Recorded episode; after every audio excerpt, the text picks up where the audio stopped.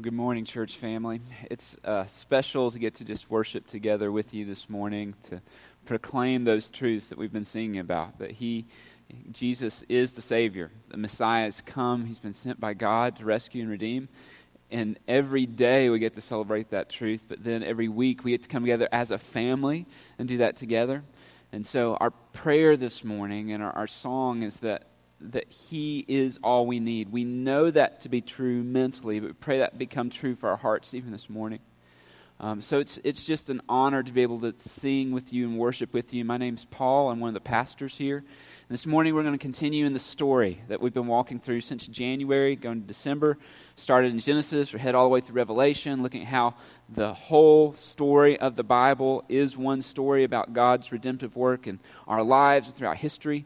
And so we're in 2 Kings chapter 5. So if you have a Bible, you can go ahead and grab that and turn there. And um, while you're doing that, I just want to pray for us again. And I want to ask you to pray with me. I know Sundays are crazy days for a lot of you. Uh, you r- rush to get here and a rush to get the kids ready and fed, and it can be crazy, hectic. And, and sometimes it's, we don't have the space to just stop and be and worship. And so this is a moment for us to do that. And so as I pray, I want to ask you to pray with me. Uh, pray, one, for yourself, that the Lord just open your eyes to see Him, uh, that you would be obedient to whatever He would call you to do or place on your heart this morning. But the second thing I'd like to ask you is to pray that for the person to your right or to your left. Um, there is power when the people of God pray for one another. And so, would you not just listen to me pray? Would you pray with me? We ask that God would open our eyes to see Him this morning. Let's pray together. Father God, we, we come in need of you. As we just sang, you are all we need.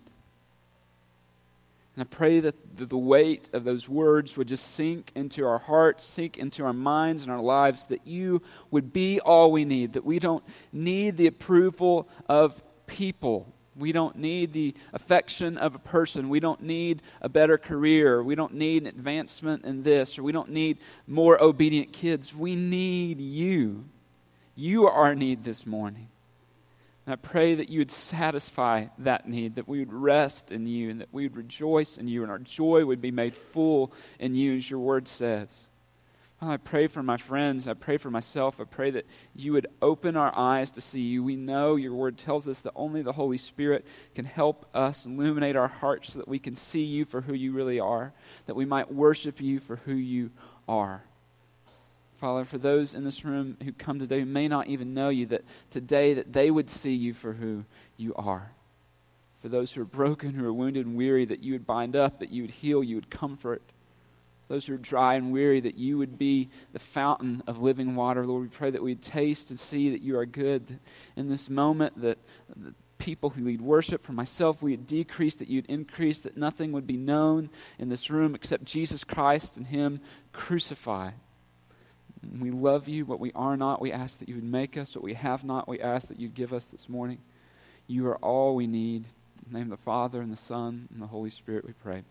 Amen. Amen. Uh, this past week, uh, not yesterday, but the week before, I got one of those calls that you don't want to get.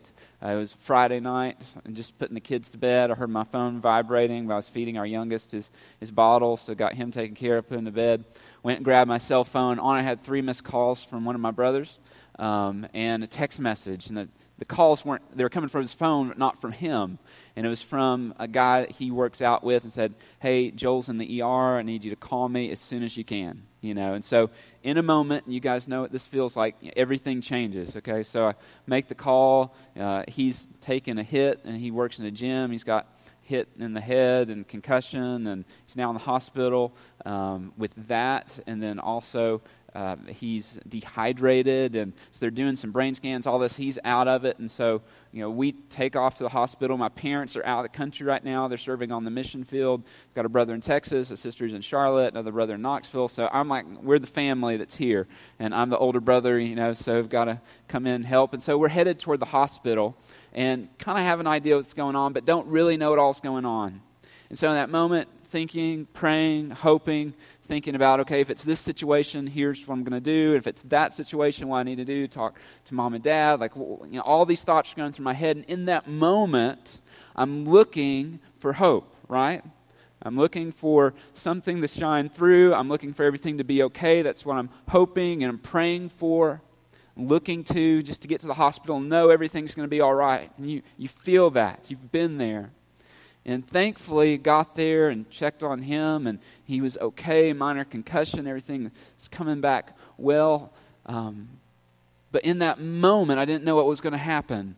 In that moment, I needed hope, I needed help. And as we've been going through the story, and if you've been reading along, and I encourage you to do that, we're going through First and Second Kings and First, Second Chronicles, and we see king after king after wicked king after wicked king after idol worship after kind of good king turns to bad king, and it's just like darkness, darkness, depressed. Like when is hope going to break through? When is light going to break through? When is rescue going to break through? We know that God is for his people, he's working for his people. When is that going to happen? And you feel that weight as we go into these passages together. Then we come into First Kings, I'm sorry, Second Kings chapter 5, and we see God break in. We see rescue. We see hope has not gone away. It's here. God's at work. He's working, and He's working in ways that we can't even imagine. He's working in this guy's life named Naaman. And so, this is where we're going to be this morning. We're going to read this kind of crazy story about God invading Naaman's life and how it works in Israel. And kind of like Naaman, Naaman has a need. We're going to find out what that is.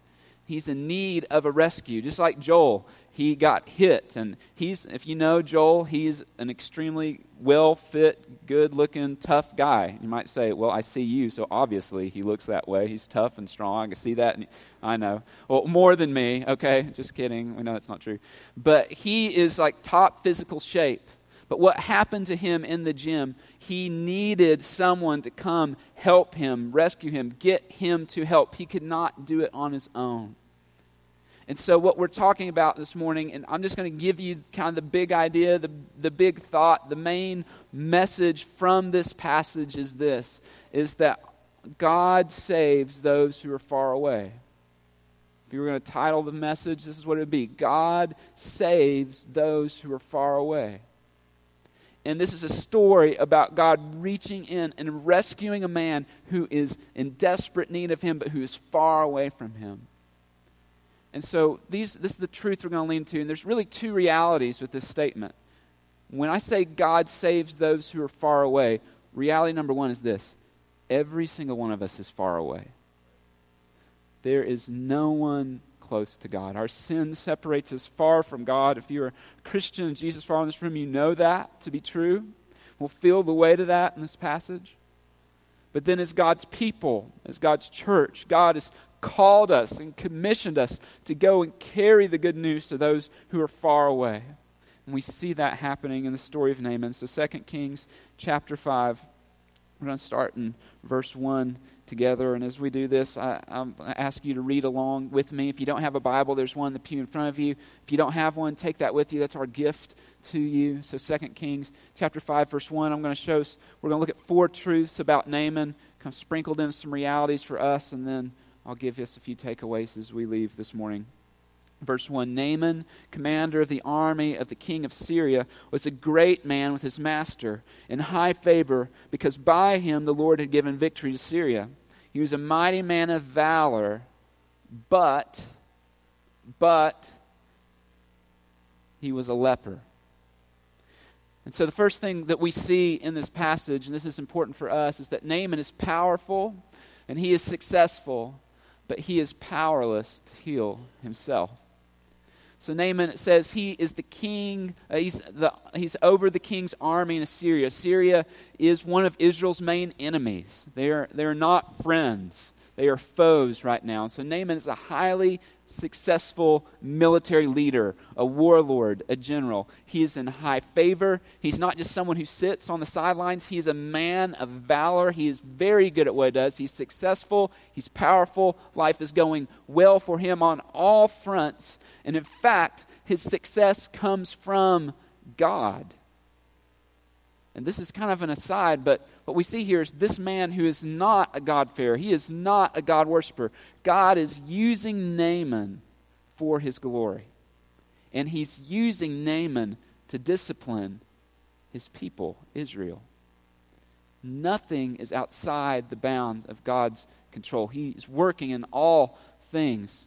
But Naaman has a problem. He's a leper.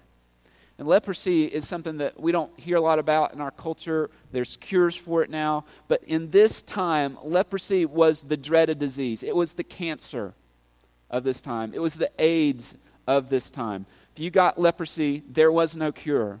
And leprosy, um, it's a disease that eats away at your flesh over time. Doesn't sound pleasant, right? It's not. And not only is it a disease that deteriorates the flesh, it's a disease that attacks the nervous system. So, what happens is when you get leprosy, your flesh begins to disintegrate and, and rot if it's this very severe case. Uh, it talks about even in the Bible how your skin would turn white from leprosy as it spreads. But not only does it do that, it attacks the nervous system so you can't feel. So, what would happen a lot of times during this time is maybe leprosy would kill you, but a lot of times what would happen is because it attacks your nerve endings, if you were to be cut or hit or burnt, you wouldn't know it. You couldn't feel it. So, what oftentimes happened is people with leprosy, they would receive wounds that they wouldn't know they even had, and those wounds would then lead to other sickness or lead to death. Leprosy was a terrible disease. It was an incurable disease. And so the man who has all the power, the man who has all the success, the man who has it all is powerless to save himself. And ultimately, Naaman's leprosy, his physical leprosy, is pointing to something deeper. And this is kind of one of the realities, for one of the truths for us this morning is this as we think through this story, is that um, our greatest need is not outside of us, our, our greatest need is within us. See, Naaman has leprosy of the body, but not only does he have leprosy of the body, he has leprosy of the heart. It's sin. James talks about sin in James 1. He says that desire leads to temptation, temptation leads to sin, and sin, when it's full grown, it brings forth death. We have sin and brokenness. Each of us carry this within us, and it's killing us from the inside out. It's deadening our senses to the things of God. It's deadening our senses to the things that will lead to our destruction. Just like Naaman, we are powerless to fix our deepest need. But the second reality that we see about Naaman in this passage is that Naaman's only hope is for someone to point him to the God who saves. Read on with me, verse 2. Now the Syrians, on one of their raids, had carried off a little girl from the land of Israel and she worked in the service of Naaman's wife. She said to her mistress, Would that my Lord with would that my Lord were with the prophet who's in Samaria. He would cure him of leprosy. So Naaman went in and told his Lord, the king of Syria, Thus and so spoke the girl from the land of Israel. And the king of Syria said, Go now, I will send a letter to the king of Israel. So he went, taking with him ten talents of silver, six thousand shekels of gold, ten changes of clothing, and he brought the letter to the king of Israel, which read, when this letter reaches you, know that I have sent to you Naaman my servant, that you may cure him of his leprosy.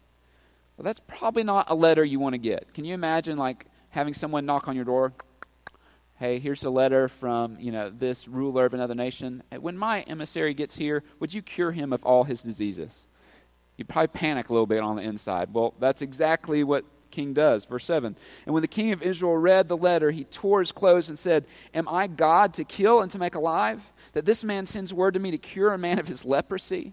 So the king said, I cannot do this. I cannot heal this man. And so the king's thinking, why would he send him here? He, I cannot do that. And so this is what he comes up with. Only consider and see how he's seeking a quarrel with me. The king of Israel is assuming that the king of Syria has sent Naaman here to start a war. He's thinking, he knows I can't heal him, so he sent him here. I'm not going to be able to heal him. Then he's going to come. He's going to attack my nation. He's going to take my land. What am I going to do? He's in great distress. Verse 8. But when Elisha, the man of God, heard that the king of Israel had torn his clothes, he sent to the king, saying, Why have you torn your clothes? Let him come now to me, so that he may know that there is prophet in Israel.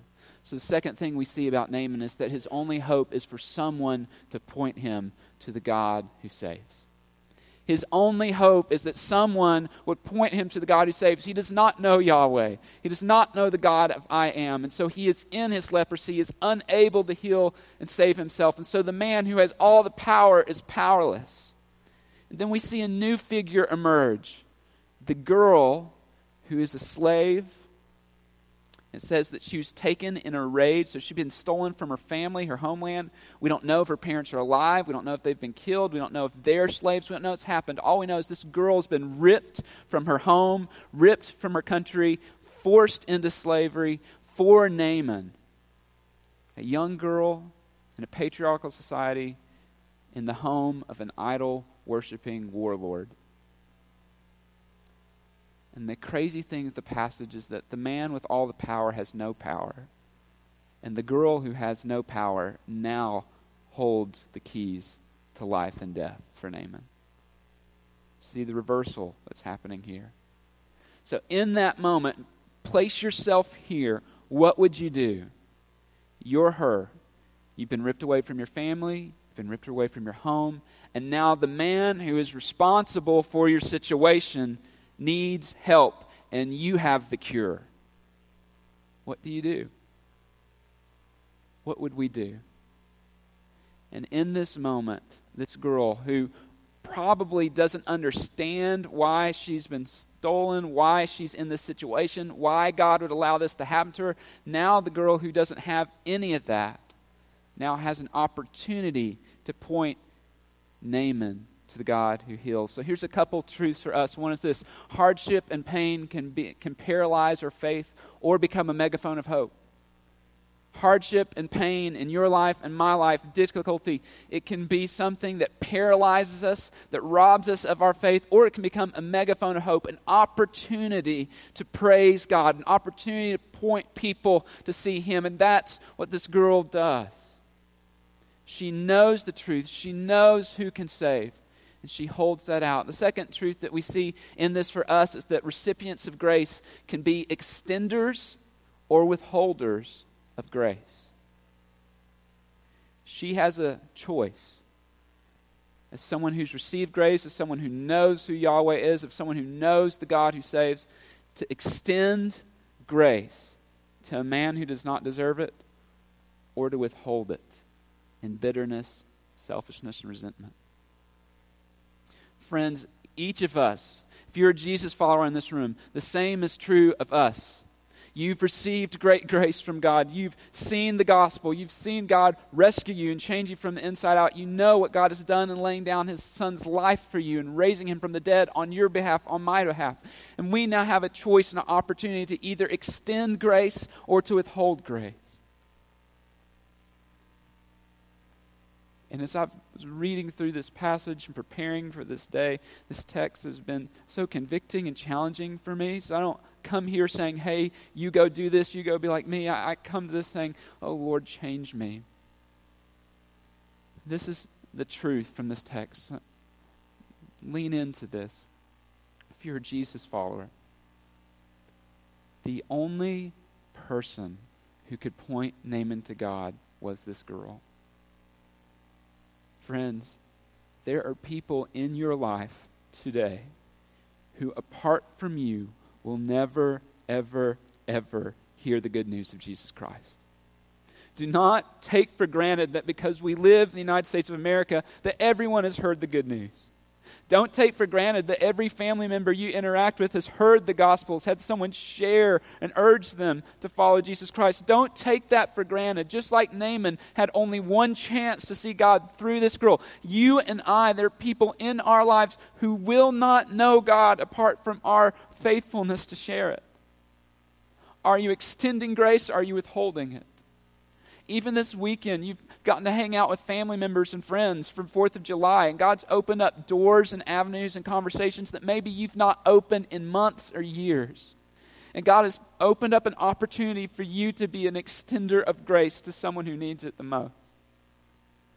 Will we be people who extend or withhold what God has done for us through Jesus Christ? And the call to go to the nations, there are people hundreds and hundreds of thousands of people around the world who've never, ever, ever, ever heard the good news of the gospel. Will we go? Will we te- tell them? Will we take the message? Will we send people to go? This isn't the only Israelite we see in this passage. We see the king of Israel. Again, the girl who's a slave girl, she knows more about God than the king. The king's supposed to be the representative of God to the people but he seems to forget who God is.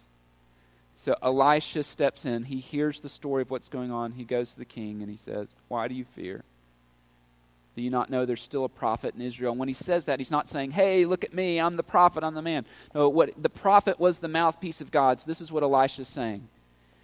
King, do you forget? There's still a God in Israel. You may not be able to feel it. You may not see it. It may not seem like it, but God is alive. God is on the move. God is working. You can trust him. So Naaman's only hope is for someone to point him to the God who saves. The third thing we see about Naaman is this, and let's keep reading. Verses is Naaman's healing is completely dependent upon his surrender and submission. Look with me in verse 9. So Naaman came with his horses and chariots and stood at the door of Elisha's house. And Elisha sent a messenger to him, saying, Go and wash in the Jordan seven times. And your flesh will be stored, and you will be clean. I'll just pause for a second. And as we kind of wade into this story, the Jordan was not a good place to take a bath, okay? Nasty, stinky, dirty, unsanitary water, all right? We're not going to talk about why all that's the case. Just take my word for it gross. You can imagine grossest things that could happen in a river. Take that times 10. So that's, that's what he's asking to do.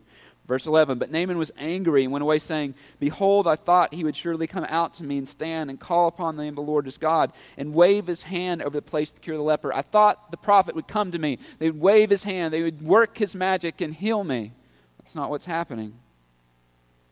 So he turned and went away in rage.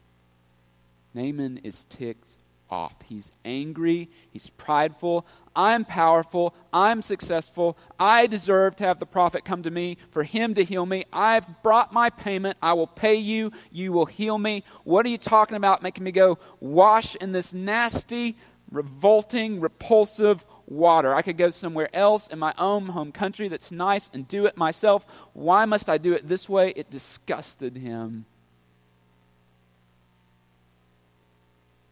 His servants step in. But his servants came near and said, My father, is it not a great word that he has said to you, Wash and be clean? So he went down and dipped himself seven times according to the man of God, and his flesh was restored like the flesh of a little child. He was made clean. The third truth we see about Naaman is that his healing is completely dependent upon his surrender and submission his healing is completely dependent upon his surrender and submission. He wants the man of God to come out. Why does Elisha not come?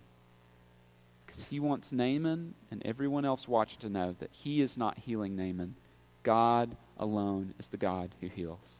Yahweh alone is the God who saves. So, what we see about Naaman here is Naaman, he wants to pay Elisha. He wants Elisha to come wave his hand. He wants it done his way. He wants respect. He wants to be made clean on his own terms. But, friends, we cannot come to God on our own terms and be saved. We must come to God on his terms, in his way. And there's only one way for salvation there's only one way to be made clean. There's only one way to find healing. This is the point of this passage. For Naaman to be healed, he must submit to God's way. He cannot earn it on his own. One of the truths that we see in this passage is that the best we have to offer is utterly insufficient to meet our greatest need. The best that you and I have to offer is utterly insufficient to meet the deepest need we have. We need God, His way, his terms, not our way. And the picture of the water is a picture of this that God's means of healing comes through weakness and surrender. There's one way to be saved must wash in the water seven times, this nasty, revolting, disgusting water. Dear friend, the only way that you and I can be made clean from sin is we must be washed in the blood of the Lamb. We must be washed in the blood of the Lamb, the Lamb that was slain. Jesus went to a cross, a bloody, repulsive cross. The First Corinthians says that the cross is folly, it's foolishness to those who are perishing. It doesn't make sense. We wear a cross around our neck, it's jewelry, we put it on our shirts, whatever. The cross was a torture device. It was heinous in the ancient world. Just like this river was nasty and disgusting and repulsive, that's what the cross was. And for God to become a man and God to die, it's repulsive. The depth of our sin that would require the Son of God to lay down his life for us, it is unimaginable. That's, that's the picture here. But Naaman, he submits himself. He goes into the water one, two, three, four, five times, no change. Six times, no change. Seven times, he comes out clean. Friends, for any of us who will trust in Christ, who will come not on our terms but God's terms, who will rest in the grace of Christ and be washed in his blood, you can be made clean today. You can be rescued today. This is the good news what God has done for us in Christ. So let's finish this and see what happens. Verse 14 So he went down, he dipped himself seven times in the Jordan. According to the word of the man of God, and his flesh was restored like the flesh of a little child. He was made clean. Verse 15. Then he returned to the man of God, he and all his company, and he came and stood before him, and he said, Behold, I know that there's no God in all of earth but in Israel. That's really important. So if you highlight, underline, circle, you want to circle, highlight this. God is changing Naaman's heart. Remember at the beginning we said Naaman had a skin problem, leprosy, but he had a deeper need, a, a spiritual need, a sin problem, leprosy of the heart. God has changed Naaman's heart. Keep going. Verse 16, but he said, As the Lord lives, before whom I stand, I will receive none. This is Elisha talking. Naaman urged him to take the things, but Elisha refused. Verse 17 Then Naaman said, If not, please let there be given to your servant two mule loads of earth. So he's saying, Okay, if you won't take my things, can I take two big sacks of dirt home with me? Kind of weird, right? We'll get to that in just a second. From now on, your servant will not offer burnt offerings or sacrifice to any God but the Lord. So what's Naaman saying? I worship the one true God. I'm not worshiping those gods anymore. I'm not worshiping those idols. I have a new God. He is Jehovah. He is Yahweh. I worship him alone. 18. In this matter, may the Lord pardon your servant. So, would you forgive me for what I'm about to say? When my master goes into the house of your servant, a house of Rimmon, to worship there, leaning on my arm, and I bow myself in the house of Rimmon, when I bow myself in the house of Rimmon, the Lord pardon your servant in this matter. And he said to him, Go in peace. So this is the last thing that we see about Naaman, and it's this. Naaman not only receives physical healing, but he also receives a new heart. Naaman not only receives physical healing, but we see here he receives a new heart. God heals him, he heals his leprosy, he's made new again clean. Says just like a child's skin is clean and, and soft. I have little kids, and their skin is a lot, you know, smoother to touch than my skin is. I've got wrinkles and bags and all that kind of stuff going on. So he's saying his skin and flesh is fully restored. And the picture is that when God heals you and he heals me from our sin, it's a full restoration from the inside out. But God doesn't just heal Naaman's physical needs, he gives Naaman a new heart. So Naaman asks three things of Elisha. The first is this Would you take this gold, this silver, this clothing? And Elisha says, No. Why? You don't do anything to earn healing. God heals you. We don't do anything for God. God makes a way for us. Elisha doesn't need something from Naaman. All he needs is found in God. That, that's the point. And we don't have time, but if you walk through the rest of the story, you see the Elisha servant, he doesn't get that. He tries, he lies to Naaman, he lies to Elisha to get some of his clothing and money. And in his trying to take this situation and make an advantage out of it, an opportunity out of it, he receives leprosy.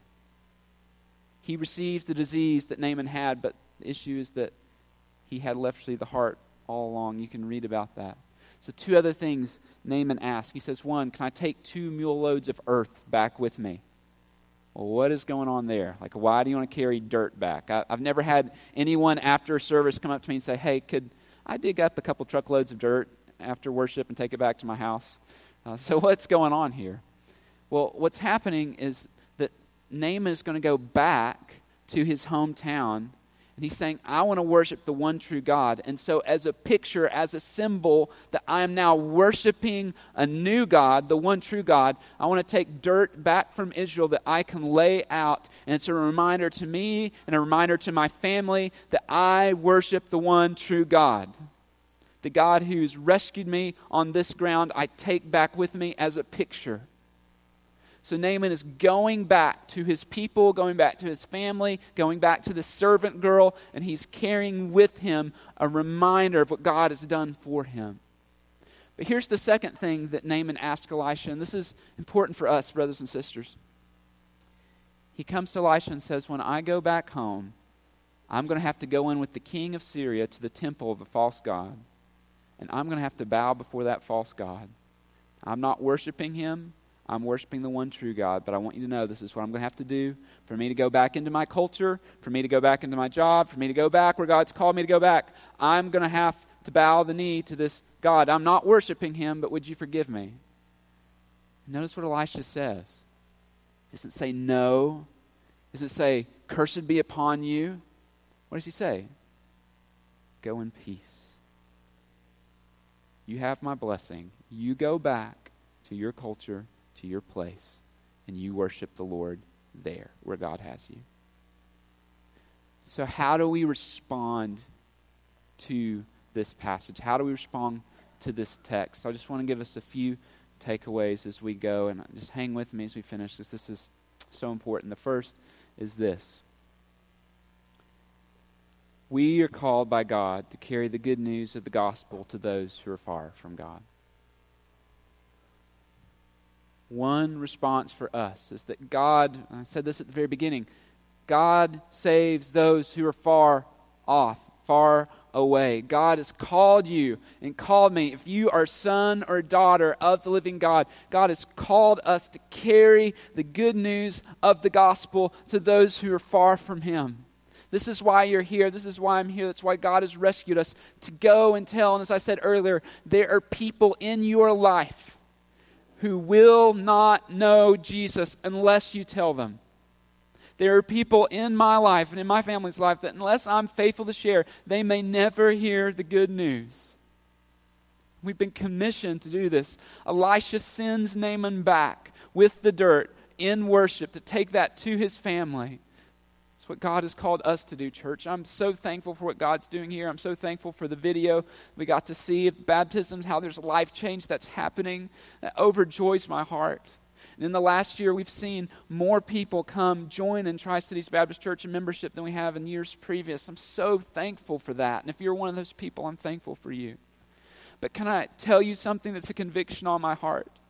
I long for the day when the majority of people who are joining our church are not transfers of membership, but are people who you and I have been able to see come to faith in Jesus Christ because we have been faithful to share the message. I long for that day. I'm burdened that we don't see that. That more and more churches are competing for the same people. I want us to be a church who carries the gospel out into our culture, into our cities, and is faithful to share. Church is what we've been called to do. The God who would go out of his way, if you want to call it that, who would reach down into a pagan general in Syria, has called us to go and carry the good news. Who's God called you to extend grace to today? Who's in your sphere of influence that you can extend grace to, or who you're choosing to withhold grace from today? Here's another response for us. We've been called to choose to not run from culture and to not become like culture, but instead to engage culture with truth and love. Notice that Elisha sends Naaman back, and Naaman says, Hey, I'm going to go into this temple of a false God. Please forgive me. I'm not worshiping that God. I'm worshiping my God, but I'm going to go back because this is my job, this is my role. And what does Elisha say? Go in peace. Friends, you and I have been called to go into culture, and we live in a dark culture. And culture's changing. We know that. And the change in the Supreme Court laws, even last week, our culture is a dark culture. But God has never called his people to go run from culture, to isolate themselves, to hide themselves away, to protect themselves. It's not what God calls us to do. Elisha doesn't say, Naaman, no, Naaman, you come, stay in Israel, protect yourself from those false gods. No, he says, go. On the other hand, God doesn't tell us to go become like culture and do everything that culture does and live in sin. That's not what He says. But we are to go engage, lovingly engage culture with the truth of God's Word, but also the love of God. We see that here. We see that in Shadrach, Meshach, and Abednego that God sends these men in Babylonian captivity. They take on the names of false deities. They live in that culture, and they do it for the glory of God. Even Jesus himself, he was a friend of what? Drunkards, sinners, gluttons.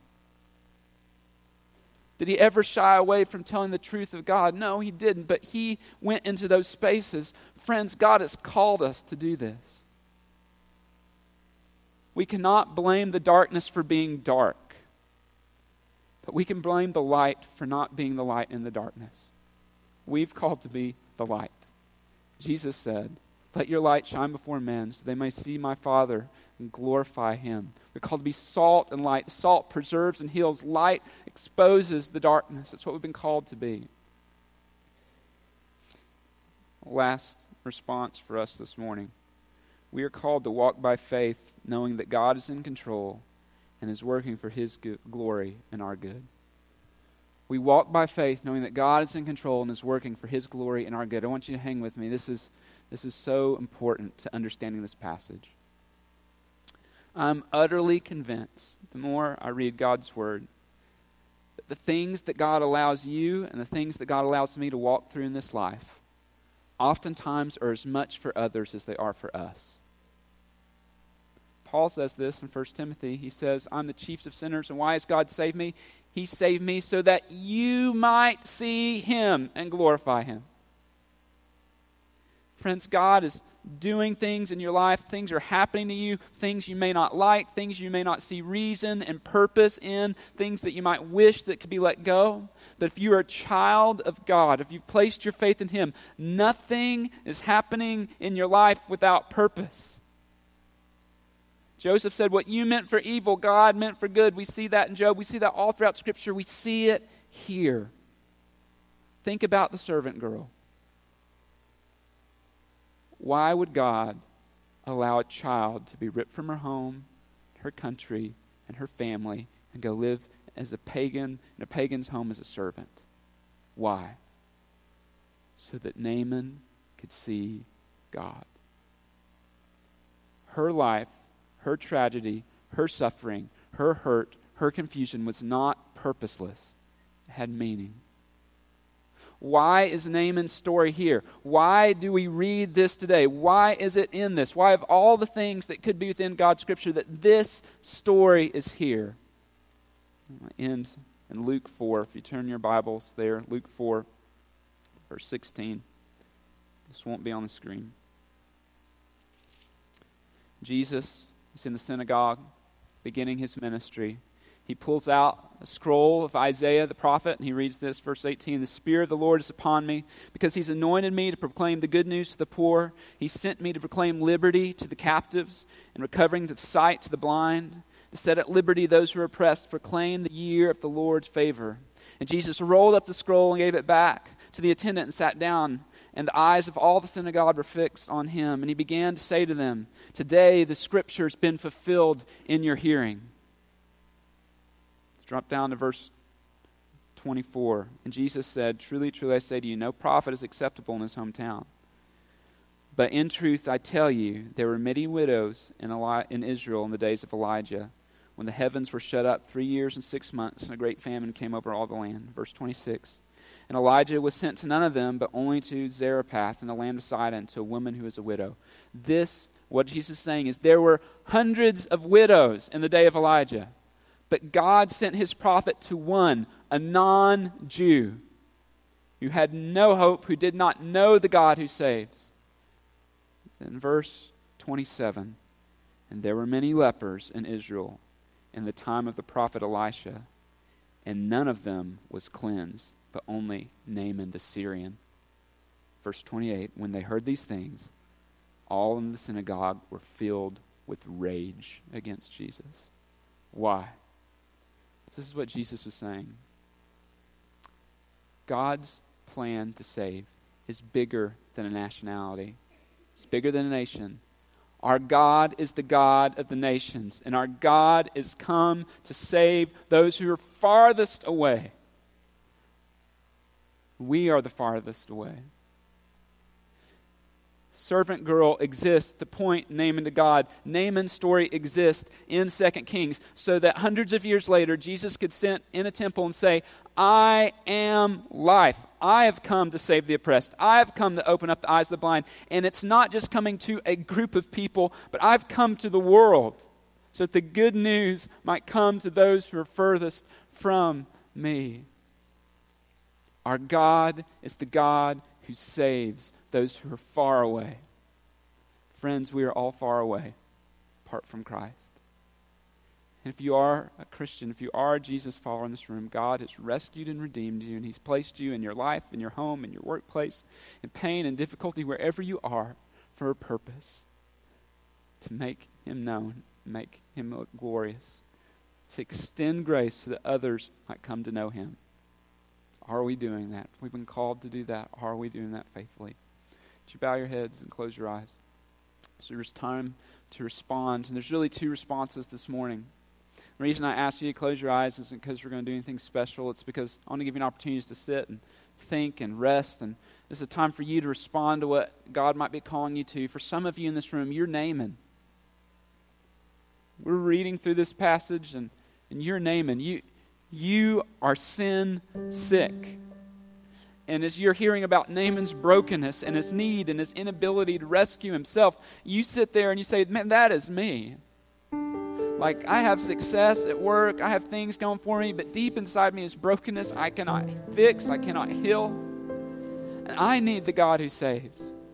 I need a new heart. I need to be washed by this water that you're talking about. Washed in the blood of the Lamb, to be made pure and be made clean. I need a relationship with Jesus Christ. If that is you, friend, we are so glad that you're here.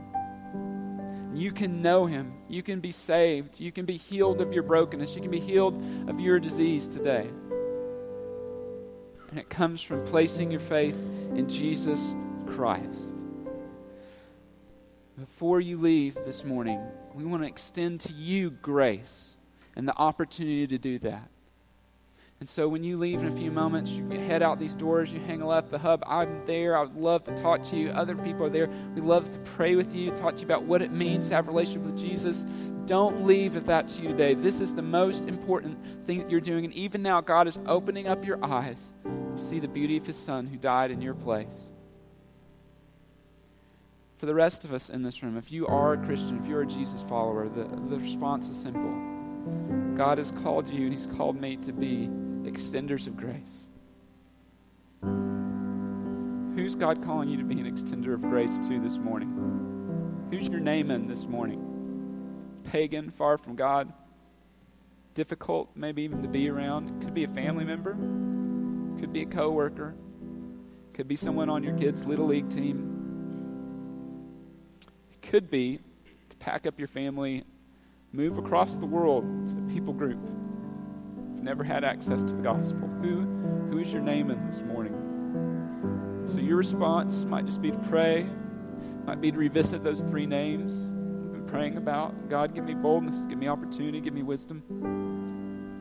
Let me be like the servant girl. Let me be like Elisha. Let me be like Jesus who came to give his life so others might know God. Your time. I'm going to pray for us. You respond. Prayer, if you sing going to come talk, we're here. Father, we give this time to you. We thank you that you first loved us, that you sent your Son on our behalf. We thank you for your word. In moments of darkness and moments of confusion, that you're still at work. You're working for your glory and our good. We lean into that this morning. Thank you for my brothers and sisters.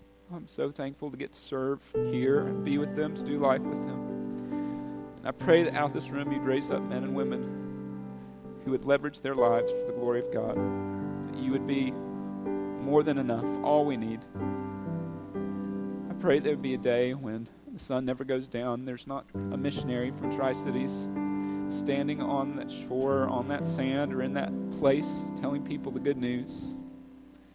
We pray that you change our city. Pray you change our families. Pray you change us. It's the name of the Father, the Son that we pray. Holy Spirit. Amen.